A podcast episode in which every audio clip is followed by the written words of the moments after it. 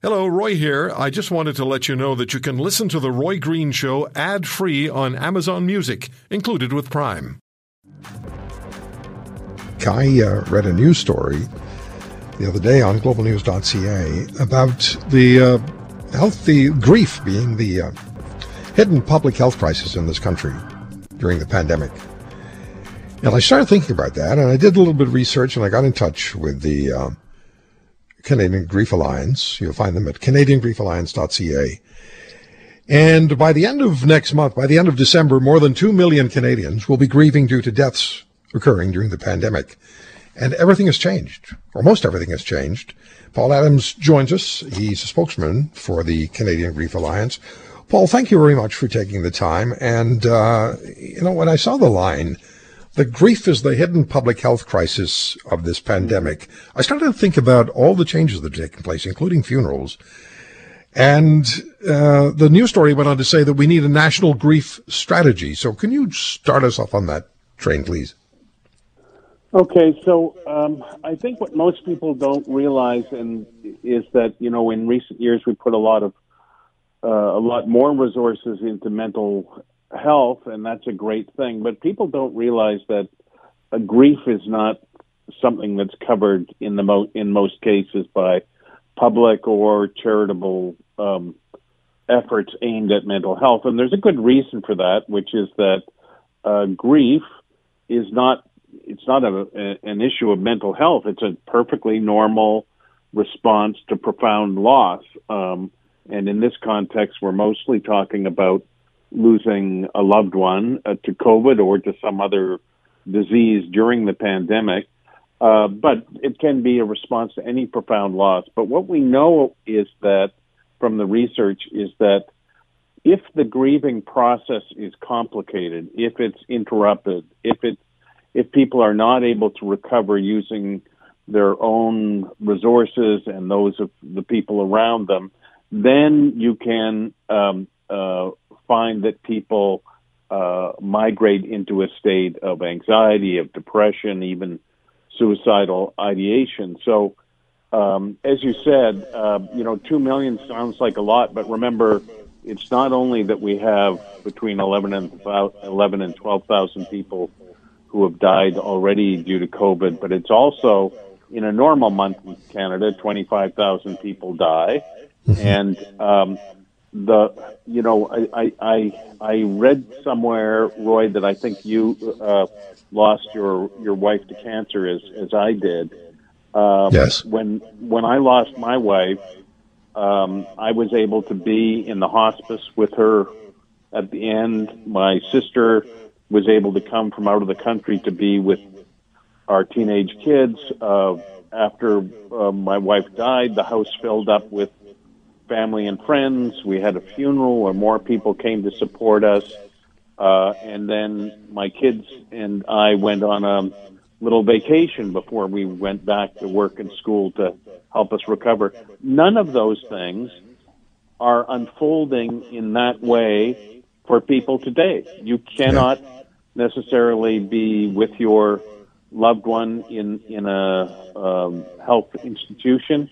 You can't have funerals in the normal way in many or most parts of this country.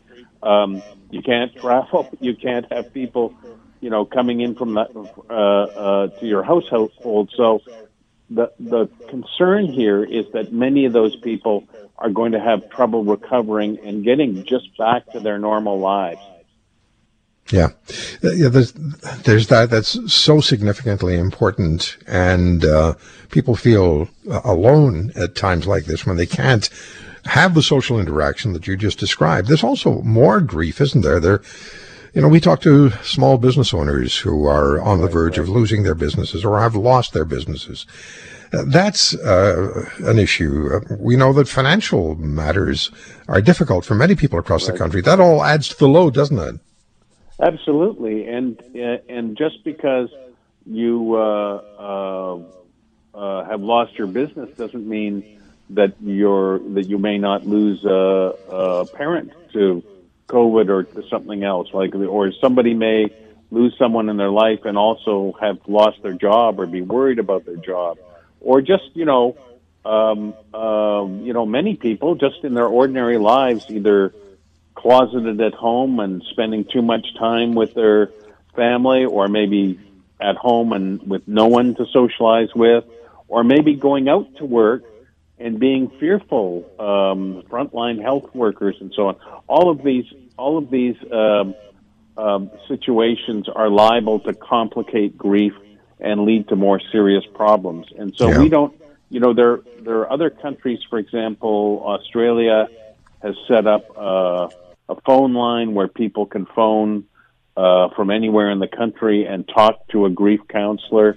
Um, you know, we don't even have in many parts of the country proper PPE and so on that and protocols that would allow people to go in and be with their sick and ailing and dying relatives at their end of the, end of their life, and that's not something you know you can postpone a wedding, um, and um, you know that's that's obviously a big difficulty in some people's lives. I don't want to trivialize that, but if if you lose someone, your your chance to be with them, to console them um, uh, at the end of their life, you know, if if if it's saying goodbye on on an iPad, that that's it. Yeah.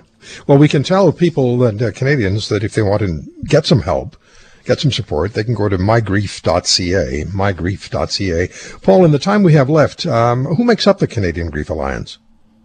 So it was started by the people at the Canadian Virtual Hospice, and it's um, you, uh, your your listeners should know that if you have somebody who is needs palliative care or is reaching nearing end of life, or if you're caring for somebody, that's a great place to go for online resources and even access to to counseling. And um, um, so the Canadian Virtual Hospice um, organized, created sort of an alliance, and invited people from across the country.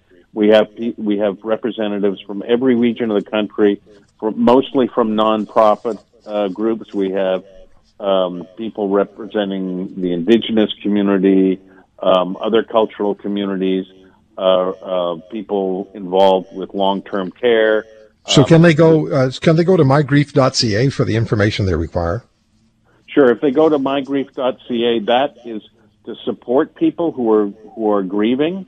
Um, but there is also a link there to the Canadian Grief Alliance, which is uh, for people who want to support this push to get the federal government to uh, begin to, to figure out the the scale of the problem, what services do we need, and how do we resource them. Okay, so that's CanadianGriefAlliance.ca, CanadianGriefAlliance.ca.